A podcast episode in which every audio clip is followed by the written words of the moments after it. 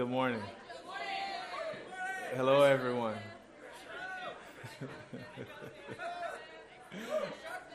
Thank you. All my other cool clothes were dirty. Um, so first off, I, I think we need to extend our meet and greet time from what it looks like because y'all missed all of the, the video with all that loud talking. And, no, it was great. I love to see people connecting because I am the connection pastor, right? So I'm Joseph Aiken. For those that don't know me, the connection pastor here, uh, stepping in for Chris. Chris told me yesterday. He said, "I want you to preach." So, now I'm just playing. He gave me he gave me more time than that. Um, if you have, if this is your first time, we truly do see you as a gift. And if it's your second time, you're still a gift. And guess what? If you've been here a hundred times, you are still a gift. We love you all. We're glad you're here. Excited that you come to join us in the last sermon uh, in this series, Imago Dei. For those that haven't been walking with us through this sermon series, Imago Dei means, can somebody? All right, so y'all been paying attention. Uh, that's good. You, you know that part at least, the image of God. And so for over the, the last four weeks, we've been just talking through what it means to be the image of God, what it means to be imagers of God, and how uh, it is our job. I, I, love the analogy. For me, it connected because I grew up in the hood, but Chris was talking about tagging on walls and stuff. Uh, that for me connected because I'm, God made me his imager, so he doesn't need me to create something else, erect something else from the ground with wood, metal, or whatever, because I'm the image. You know, it's my job to carry his word to the land, to the nation. I get to do that. And so that's what we've been walking through uh, these past few weeks. And if you just so happen to have a whole bunch of questions, you know, we love to answer them on the Pastorplex podcast, which will be coming out on Tuesday. It's been some good stuff. Uh, some real good questions have been popping up, you know. And so we love to engage with you all in that way. You listen to the podcast. I think Chris sent an email. We got 4,000 downloads total. So ooh, we getting we getting up there, y'all. Thousands of listeners uh, listening to the podcast. So um, I'm excited to jump into this uh, as we kind of talk through a little bit more of the image of God and what does it mean and how us as imagers can redeem the Imago Dei. Uh, me personally, like I just said, I grew up in the hood here in Austin, East Side, uh, where where those gang violence, I saw all of that, the fights and just everything, and so uh, as quick as I could get out, I wanted to get out. And so I left Reagan High School, probably one of the worst schools in AISD uh, here. I mean, they changed the name and everything. I don't know if it still is, but it was when I was going there. Uh, and so I went to Baylor University, right? I went from being a majority in my class as far as a black male to being a minority. Uh, this is back in 2001, early 2000s, right? And I remember there wasn't, and I was an engineering major, mechanical engineering major, when I went there. And one of the things that I always got asked when I was there was, What sport do you play? Right. I, and I, I at me, I said, I'm on an academic scholarship. Oh, I loved it. But everybody looked at me, what, what you play? Because to be honest, then most of the, the, the African Americans, the blacks that went to the school, they were athletes, track, football, basketball, whatever it was. Uh, and I also remember thinking to myself, man, I can't wait to graduate from Baylor because I'm going to be able to get the house I want, be able to help my mom, I'm going to be able to get the car, get my dream car, I'm going to be able to get all that. And I remember it was welcome week, and we was all going somewhere, and I was riding with my roommates there, and as we're pulling up, I saw all these nice cars. I'm like, man, these professors got it good up here right? I'm saying, I was like, man, this is what I want. I can't wait to get my dream car.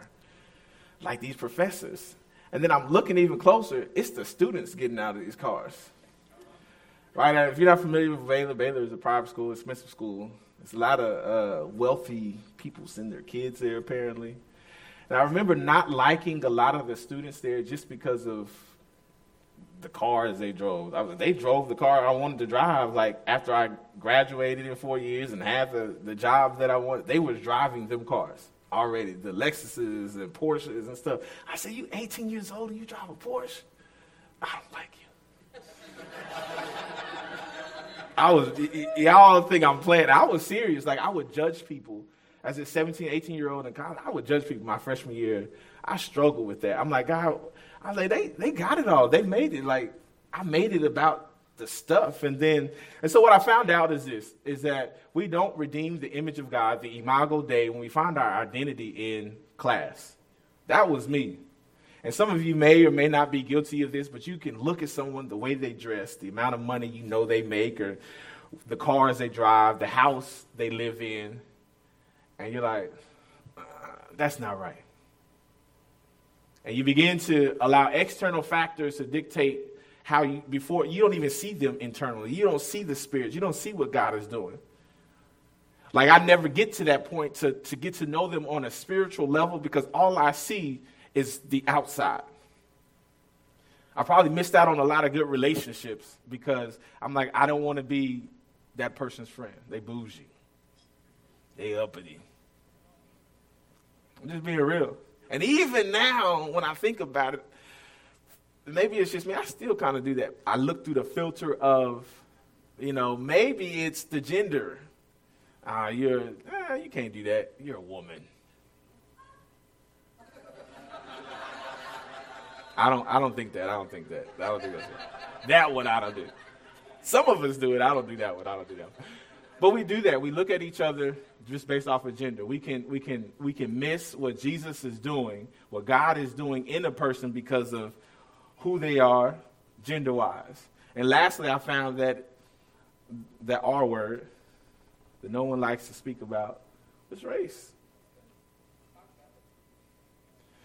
When I was when I had my first son, uh, J4, he came out like if I would not have seen them cut him out of my wife's belly, I wouldn't believe that he was mine because he was so white.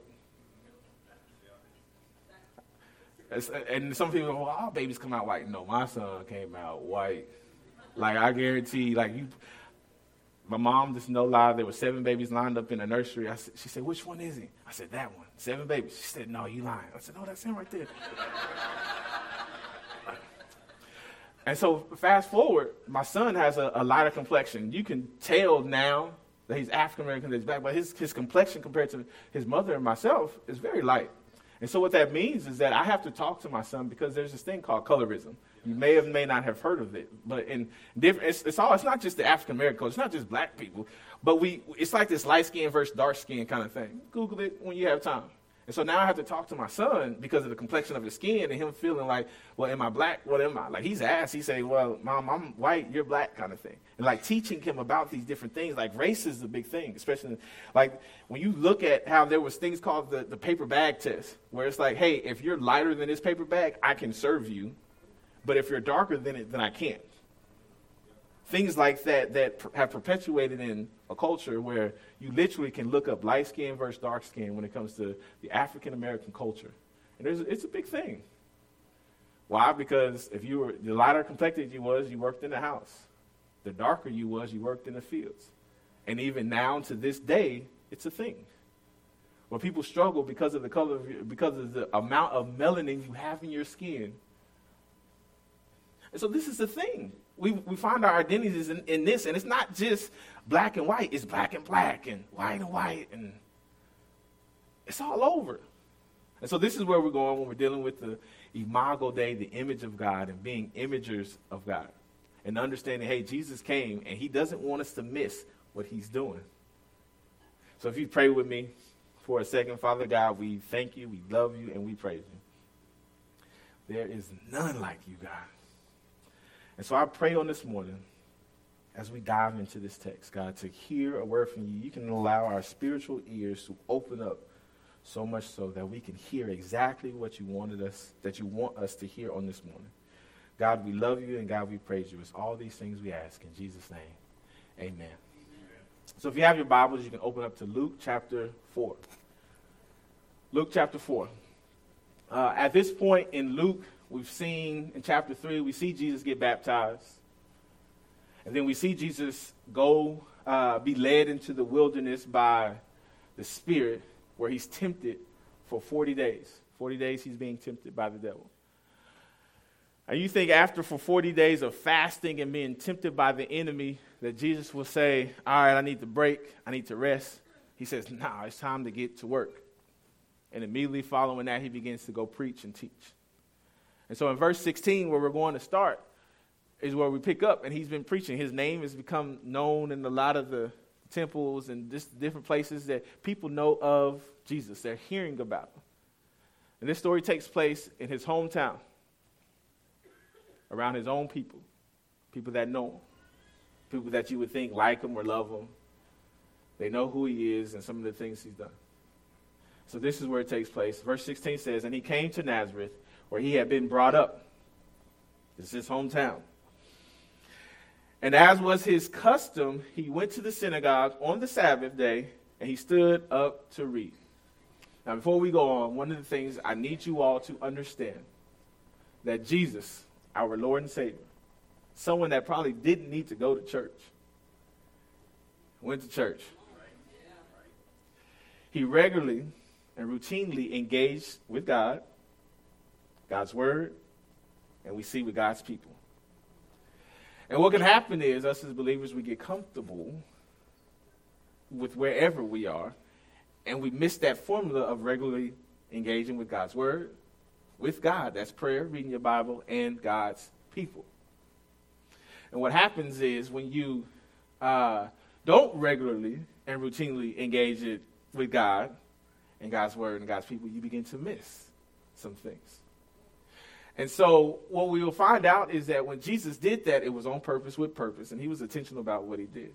You don't want to miss regularly engaging with God's word, with God and God's people. Verse 17, and the scroll of the prophet Isaiah was given to him, and he unrolled the scroll, and he found the place where it was written. And so Jesus, he just took the scroll, he rolls it, he begins to scroll the scroll. He's looking. He starts at chapter 61 goes to verse 1, reads a little bit of verse 2. And it says this The Spirit of the Lord is upon me. And I can imagine being in this room full of other people who've been reading this text most of their life. They know it, they've heard it before. And now, Jesus, out of all the places to start in Isaiah, he starts at chapter 61. And could you imagine him reading about himself how he read, because this is Jesus who spoke with authority like no other, because this is about him. He says, The Spirit of the Lord is upon me. And I can only imagine everyone's eyes as they're hearing the inflections in his voice and how he read this text about himself. It says, Because he has anointed me to proclaim good news to the poor. He has sent me to proclaim liberty to the captives and recovering of sight to the blind, to set at liberty those who are oppressed, to proclaim the year of the Lord's favor. Imagine all the eyes and how everything became just quiet because he's talking about himself. And he knows he's reading about himself. He was intentional about reading this. Then he goes on to say, and he rolled up the scroll and gave it back to the attendant and he sat down. Could you imagine him just reading that? Could have been like three seconds, I don't know, three minutes, 30 seconds of them just looking at him after he read something about himself to help them understand or get a little bit further. Because we don't want to miss what he's doing. This is the start of his ministry. This is him about to tell the world, let them know who he is, who sent him, and what he was sent for. That's what he just said. Look, he said, I came to proclaim the good news to the poor. Because what can happen is we don't understand that sin impoverishes people. That's what it does. He said, I came for them. He said, sin enslaves people. We become slaves to sin. He said, I came to break that. He says, sin blinds people. I come to not just make people see physically, because this whole section is him for just foreshadow after foreshadow. He said, Yeah, I came to let the blind sleep, but there's some spiritually blind people that need to see. And he was talking to them. He said, Y'all don't see what's going on. But I'm going to break it down for you. And then he said, I came to uh, set free those who are oppressed. This word here, oppressed, means broken. broken into pieces, shattered. For some of us, we're broken, we're hurt. The world has literally dropped us right where we was, and we've shattered into pieces. And it's almost like that Humpty Dumpty thing. Humpty Dumpty sat on the wall, had a great fall. All the king's horsemen and all the king's men couldn't put Humpty back together again. That's it. This is the oppressed. There's only one man that can do it, and that's Jesus Christ. And what can happen is, you'll see, look, this is what happens because all eyes are on him. Verse 21 And he began to say to them, Today, this scripture has been fulfilled in your hearing. He said, I'm that guy. He said, I'm that guy. And listen to their response. This is crazy to me. He said, And all spoke well of him and marveled at the gracious words that were coming from his mouth. They liked what he said. He told them that he, he, he came to bring about the year of the Lord. They liked what he said. Fun fact the year of the Lord is the year of Jubilee. For those that don't know what the year of Jubilee is, let me give you a history lesson real quick. Every seven years, God gave them, this is Leviticus 25. And see, if you want to go fact check me, you can go do that. Leviticus 25, the first few verses, God said, Hey, what I want you to do every seven years, the year of Sabbath or the year of sabbatical, is I want you to not work the land. Let the land, it was for the land to rest.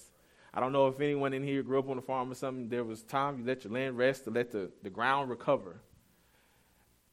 And this could be hard in this agrarian society, in this farming society. That's how they got their livelihood. It could be hard for them to do this because, well, that's how they made their living.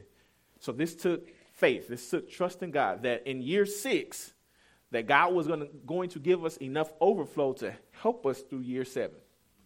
So what he did in the year of Sabbath he said, Hey, every seven years is a year of Sabbath. So every seven years, I want you to take a break. You not work. You rest in the Lord because God takes rest seriously. And he said, Now, after the seventh cycle of this seven year cycle, so seven times seven is, ah, y'all know how to do multiplication. I was also a math teacher too. So, so after 49 years, this year 50 was the year of Jubilee. So what, just, just so you understand this, that means year 48, God gave enough rain, enough overflow, just enough so that in year 49, they could rest. But not only in year 49, in year 50, they can rest because the ground wasn't worked in either. So this year 48 took care of three years. Also, what happened in this year of Jubilee was there was uh, all your debts were wiped away. Anybody else need a year of Jubilee? Just me? Okay. Debts were wiped away. Your, if you was enslaved, you were set free. You were sent back home. Like this was this was serious. He's saying, "I came to do this," and they're marveling at the things that he's saying in his preaching. And in that same breath, this is what happens. And they said, "Is not this Joseph's son?" They missed it. He said, I came for this, and all you see is my class. The people missed Jesus because of his class, who he was. Joseph's son, the carpenter. Jesus, I know your daddy. You're not the Messiah. You're not the anointed one. Chris and I, uh, every week, every Wednesday morning, we go to breakfast. Uh, it doesn't take long for us to get to breakfast. Both being military, we kind of take about five, ten minutes, meals, sit down, we eat, we do what we got to do, we meet, talk life. We usually come back here to talk even more ministry. But this is every Wednesday. Chris, the lead pastor, for those you don't know, he and I meet. A couple weeks back, he and I are sitting at a table, eating our food like we always do. Chris usually orders. He's healthy. I don't know if it's just with me that he does this, but he orders oatmeal and fruit and just puts it in there, and that's what he eats. Usually. This week, he, this week I'm talking about, he changed it up on me. I think he ordered an omelet or something. And so I think that was, was what slowed him down in, in the story I'm about to tell you. But what happens is we get up, after we pay the bill, we leave him. This is, uh, what is it? Uh, original Pancake House. It's pretty good. They got some good bacon. I get the bacon and eggs and some oatmeal. That's what I get. I got to get my bacon. Uh, and we're walking out, and these there's three young ladies sitting at a table. And so as I'm they're here, and I'm walking out, they say, "Hey, how you doing?" I say, "Hey, how you doing?" I keep moving. I keep it moving, keeping it moving. Chris, he's usually in front of me, and he's still at the table. I'm by the exit door, and he's putting on the jacket. I was like, "What's taking this dude so long?" And he walks by the table again. He walks by the table as well, and they say, "Hey, hey, how you doing?" And they trying to wave Chris down. I'm thinking, "Oh, well, maybe Chris knew them. That's why they was acting so friendly to me." And so I said, it'd be rude for me not to go back. Chris went back and he's talking to them. It'd be rude for me not to go back. So I'll go back and they're talking to Chris, and she's like, hey, how y'all doing? She said, y'all handsome. I said, oh, I was right. and Chris, and Chris is like, he gave one a side hug. He, I, I know in his mind, Chris is thinking, I know them from church or something. I'm thinking, nah, they, they, they trying to get us, Chris. they trying to get us. And so when she said, hey, she said, hey, y'all handsome, I said, we passed this. That's the first thing that came out of my mouth. I ain't lying. I asked Chris. I said, we passed this. And Chris, he said, we models. yeah, I can't make this stuff up. Chris said we models. And he's just engaging with him like he just knows them. He's laughing and he's playing and he's talking to him. And we're leaving. Like as we're leaving, Chris is really, I can see on his face, he's really trying to ponder, where do I know these girls from? Like, where do I know him from? And I'm thinking, my Chris, you, you a fool. they trying to get us, Chris. I hear, and I hear in my kitchen. I hear one of them say, "Can we get your number?" As we're walking out. And so as soon as we walk out, I told Chris, I said, Chris, you know they were flirting with us and stuff. And he looked at me, really? he said, I'm usually like, I get the vibe. I can tell. I was like, well, you missed it, Chris you missed all of that. And, and, and while we can laugh at that and we can joke, we we we do this when it comes to how God is calling us to move and react and interact with people. It's funny when we think about stuff like this, but it's so easy to miss what God is doing because I'm looking at you and how much money you make and what you do, how you do it. And I can miss being able to connect with you, not on the external, but internally and say, hey, I want to get to know your spirit. How many relationships did you mess up or you miss out on because of, you missed what God was trying to do? Because you were so focused on everything else about this person or everything else about the situation, you said you didn't stop and say, God, what are you doing? These people they missed it because he was Joseph's son. You see, and on the flip side of this, what I what I what God had given me is that not only did they miss it, but sometimes we believe what people say about us. They said, You Joseph's son. Sometimes I believe, Oh, you from Austin? You, went to Reagan? The east side? Nah, ain't nothing good come from there. Oh, you come from a single parent household? Nah, you, you, you're not going to be able to have a healthy marriage. And we begin to believe what people are pouring into us and what they're saying about us as if we're, we're, we identify with that versus identifying with God. This is what it means to be imagers of God and identifying with Him. Don't miss it like they did. Don't mess it up like they did. Because this is what happened. Look, verse 23. And he said to them, He said, Doubtless you will quote to me this proverb Physician, heal yourself. What we have heard you did in Capernaum, do here in your hometown as well. So God, He knew what they were doing. He understood that what had happened for them, what had happened was, what had happened with them is they were not regularly and routinely engaging with God, the prayer, God's word, so they missed a lot of things. And, and what happens when we do that? We, when we are engaging blindly, because they were blind, when you're spiritually blind and you're engaging with God's people, you're messing up relationships. Because what can happen is you can miss out on the right relationship or or handling the relationship the right way. But so so we engage with people or sometimes we disengage from people because we're not engaging with god god's word the right way in a healthy way in a godly way and how he's called us to do it spending time with him learning gleaning from him growing in him. So they ask for proof. If you are the anointed one the messiah you're saying you're the Christ. Give me proof. Do a miracle. I heard you do those. Dance for me. And he said to them, Truly I say to you, no prophet is acceptable in his own town. It doesn't matter what he did, they wouldn't believe him. They weren't ready to see. So he said, Well, let me do something. And this is what I love about Jesus, especially this story when I was jumping to. I said, He's so cold with it. He's smooth with it. He said, I'm going to give you something that you'd be familiar with. Let's see if you catch it. He says, But in truth, I tell you, there were many widows in Israel in the days of Elijah, when the heavens were shut up three, three years and six months, and a great famine came over the land. So, what does Jesus do in his greatness? He says, Hey, let me give them the word. So, he begins to tell them a story that happened in 1 Kings, I think around chapter 16 or 17, with this woman. So, Elijah, he, he's running. There's been a famine for three and a half years. This is right after, you may be familiar with the story of him being fed by ravens and drinking some of the water from the brooks and things. He tells him, Hey, I need you to go to this city of Sidon Look, he says, and Elijah was sent to none of them, but only to Zarephath in the land of Sidon, to a woman who was a widow. He said, I need you to go to the city. And in the city, there's going to be a, a, a widow, a woman. Now, this widow woman, just so you know, first off, it's a woman. Remember, God doesn't he doesn't care if you're male or if you're female. He doesn't care about all that. He's going to use. He's going to help. He's going to. He's going to. It doesn't matter who you are. He's going to do what he's going to do, and he doesn't matter what our plans are. He's telling them this story for them to understand in this, this, this male led society that he's going to save whomever he wants. And so not only is he choosing in this famine, God choosing to not just save a woman, but she happens to not be an Israelite. She's not Jewish. He's try, he, and Jesus is telling this story to Jews. He's trying to get them to understand, like, you think you know, but you missed it. It's right here in the text. So he said, Let me give you the proof. And so the story goes with this woman Elijah goes up to her. He says, Hey, I need some water. She says, I got you. He says, You know what? I need some bread too. She said, Ooh.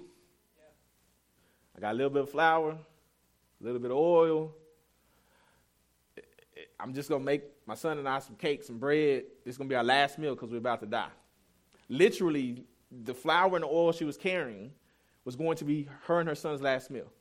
That's what she tells him. He said, well, you, What I want you to do he tells this mother, this single mother, what I want you to do is make me bread first. What mother in her right mind? This is not only our last meal, but you want me to give you some bread first too? He says, I want you to make me some bread. And then watch God work. The God of Israel, he will take care of you. He says, What's going to happen is you do this, you be faithful, God's going to do something. She has faith. The woman. Remember, they, they're like, ah, they, they, they still missing it. He's, and she does it. And what God does is he tells her, the prophet Elijah tells her, he says, because of your obedience, what I'm going to do, the flour that in this jar will, won't run out till the famine is over. The oil in this jar won't run out till the famine is over. Her obedience, her faith. Again, the story even goes deeper because she was poor. Remember at the beginning who Jesus was telling them he came to save? Yeah. The poor, the broken, the oppressed. How I know she was oppressed? She literally was cooking her last meal. This is who he came for. They know this story. He's telling them this story. But they missed it. The people missed Jesus because of gender. Like, this is a woman. They still missed it. They still didn't get what Jesus was telling them what he was doing. And it's so easy for us to miss what Jesus is doing because we're seeing through the filters of our own self. We regularly and routinely engage with self, with the world, and how society and culture sees people, that we miss what God says in His Word. We pervert and, and we make it sound good to us because we're regularly and routinely engaging with ourselves, and then we miss God in the whole picture. He goes on to say, Oh, that wasn't enough for you? I'll give you another story. Because the, the way you battle sin, the enemy, is with the word of God, not with the word of Joseph, not with the word of fill in the blank the world, the TV, the news. It's the Word of God. He said, You want proof I am who I say I am? Let me help you understand this story even deeper. He says, let's go to his little pro, let's go to Elijah's protege and go to Elisha. Then he begins and this is Second Kings. Again, this is something that they've regularly and routinely engaged with. He gives them more Bible. He said, I'm gonna just give you the word. You know it. You read it. He said, This is what I'm gonna give you. So he goes to Second Kings around chapter 5. This is the story of Elisha. At this point in Elisha's ministry, he's done miracles for the poor, for the wealthy, for a group or school of prophets. He's done some work already. And this is what God tells me. He says, And there were many lepers in Israel in the time of the prophet Elisha, and none of them was cleansed, but only Naaman, the Syrian. When they heard these things, all in the synagogue were filled with wrath. Why did they get mad? Like I said, when it's it's easy, maybe it's being me, but I hate to lose. I hate to lose. I hate being wrong. Case in point, J4 and I, uh, we have a he he's my son. So you can giggle when you understand if you know the relationship with my son. I've told plenty of stories, the sarcasm, the snarky remarks. He's me. He's me.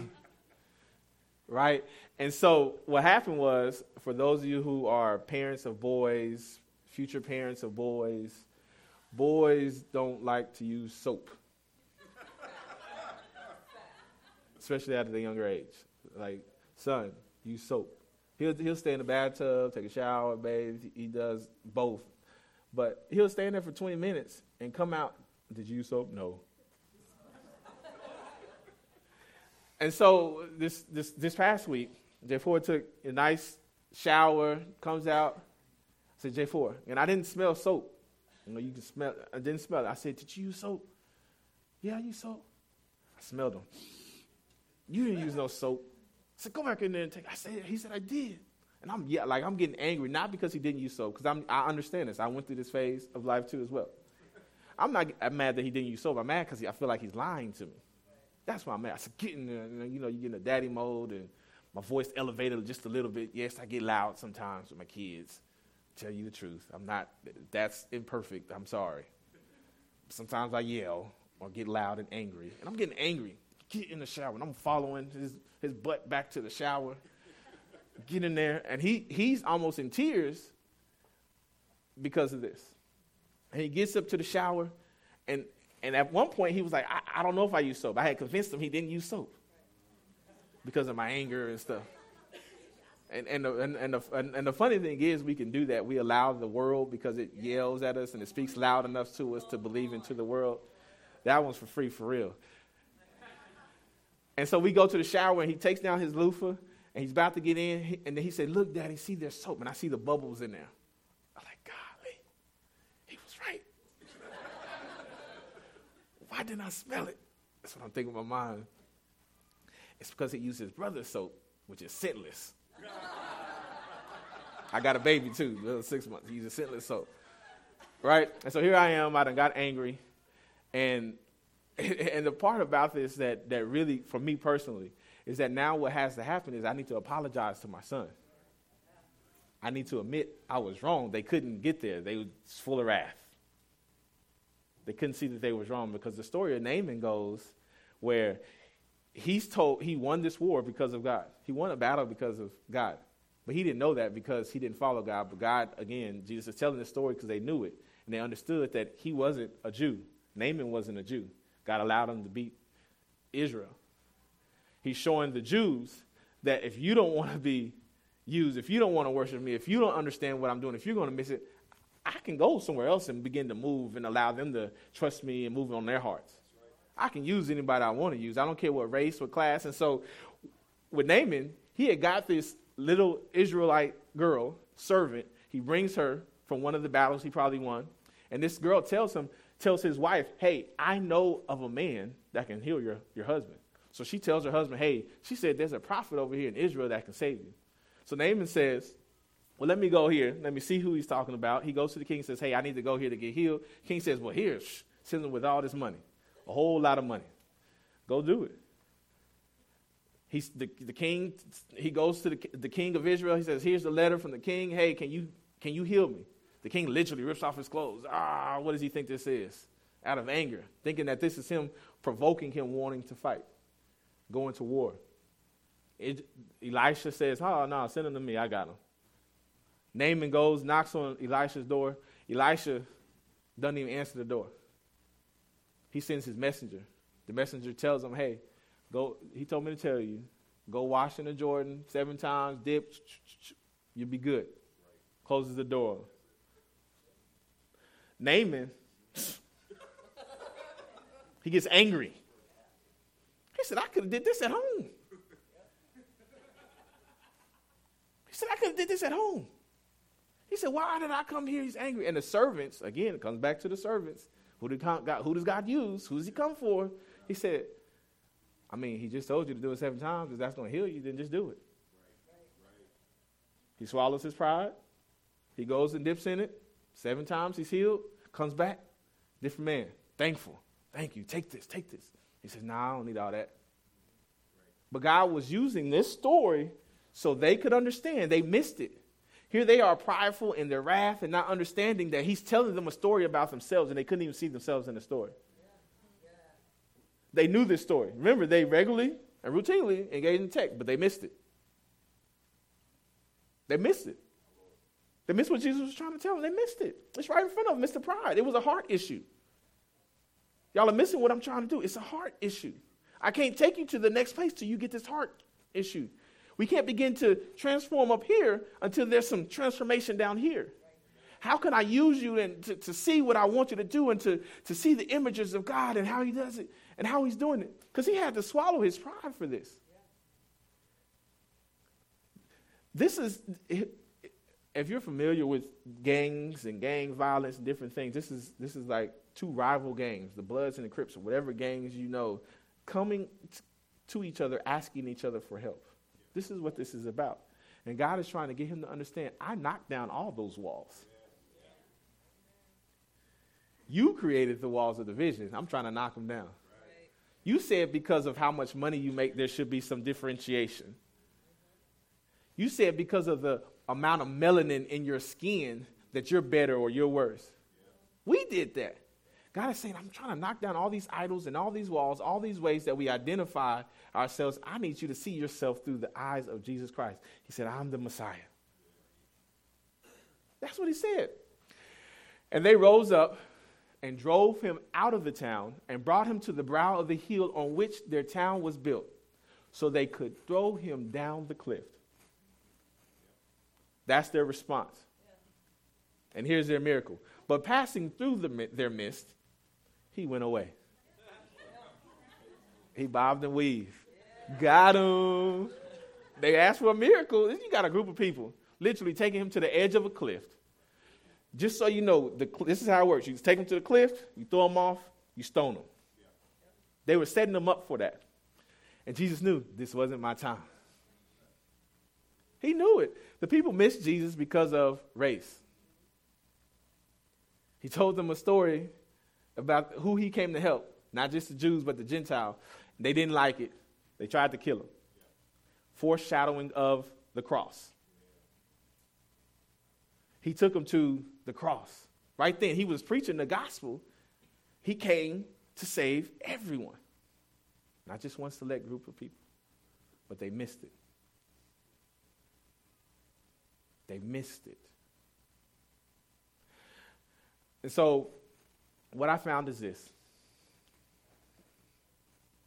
Somebody gave me this uh, subwoofer slash like uh, sound bar this past week. The subwoofer, I went home. I'm like, oh yeah, man, get surround sound. It's cool. And I went to press the little connection buttons. Nothing. Lights just keep blinking, keep scrolling up, and I'm like, man, what's going on? They done gave me this broke thing. I'm getting mad. Like for 30, 45 minutes, I'm looking on the internet, doing everything it tells me to do, pressing, holding, clearing out, doing everything. Still wasn't working. Come to find out it was the wrong subwoofer, that they weren't compatible. And what happens is, in our lives, in our walk, we're trying to connect to everything but God, wondering why it's not working it's not compatible. And so, my question for you today is Are you missing Jesus? Are you? Is he a Sunday morning relationship for you? A Sabbath day relationship for you? Are you regularly, routinely engaging with God? Because I don't want you to miss it. I don't want you to miss him. So this does this goes for those who have experience, because the people he is talking to are people who have experience with the word. But it's clear they didn't have experience with God. And what can happen is you can come here on a Sunday, you can hear Chris, me, James, one of us preaching the word. You can listen to a bunch of people preach the word, but do you have a personal relationship with God? Because you got to take it past a Sunday in order for it to really affect your life. So, are you missing Jesus? In front of you are some cups uh, for communion. What happens is uh, Jesus preached the gospel to them. He wanted them to truly understand this is what I'm doing, this is what I'm trying to do in your lives. I'm trying to change. He said, I'm the way, I'm the one. The reason we take communion is to remember, to remind us of what Jesus did on the cross. And so, if you haven't yet accepted Christ as your Lord and Savior, this is an opportunity for you to do this. It's an opportunity for you to say, hey, I want to know about this Jesus Christ. I'm broken. I'm poor in spirit. I've been spiritually blind. Who He is. This is that time. For those of you who may need to rededicate because you were the ones missing, you were the ones angry, you were the ones yelling at Him, willing to throw rocks. And we do that with our sin. This is the time to rededicate. And so I ask right now that you would take about 30 seconds. 30 seconds to uh, just pray. It could be a prayer of you asking God to come, Jesus to come into your heart. Take about 30 seconds.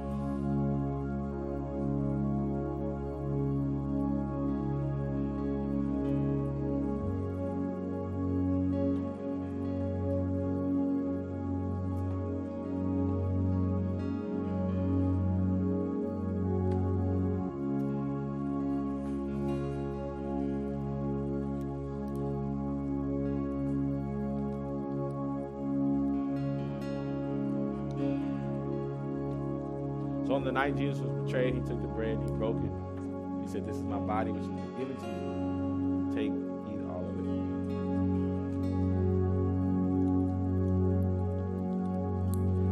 Then he took the wine. He said, This represents my blood, new covenant. He told them to drink all of it. Father God, we thank you. God, we don't want to miss you. We don't want to miss you at all, God.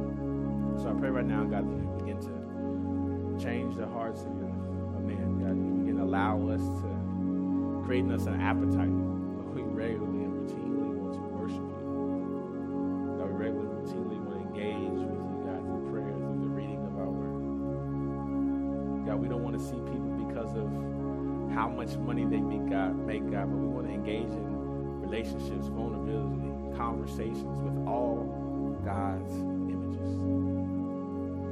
God, we love you. God, we thank you. It's all these things we ask. In Jesus' name,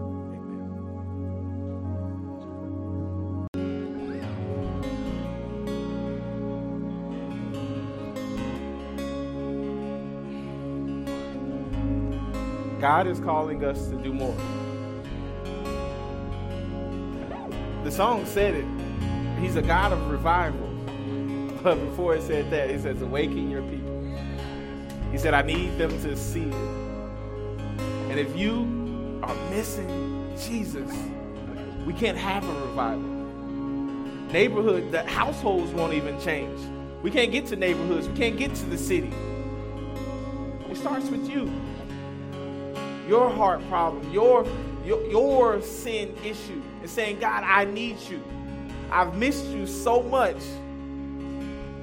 And for some of us, it's just spending time with Him.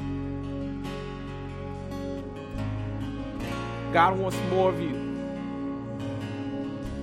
Stop waiting on the perfect storm because we witnessed through Jesus Christ, our Lord and Savior, that even His own people rejected Him. So people are going to hate you. They're going to hate on you. They're going to be mad when you get it right. They're going to be happy when you get it wrong. There's no winning with people. Trust God.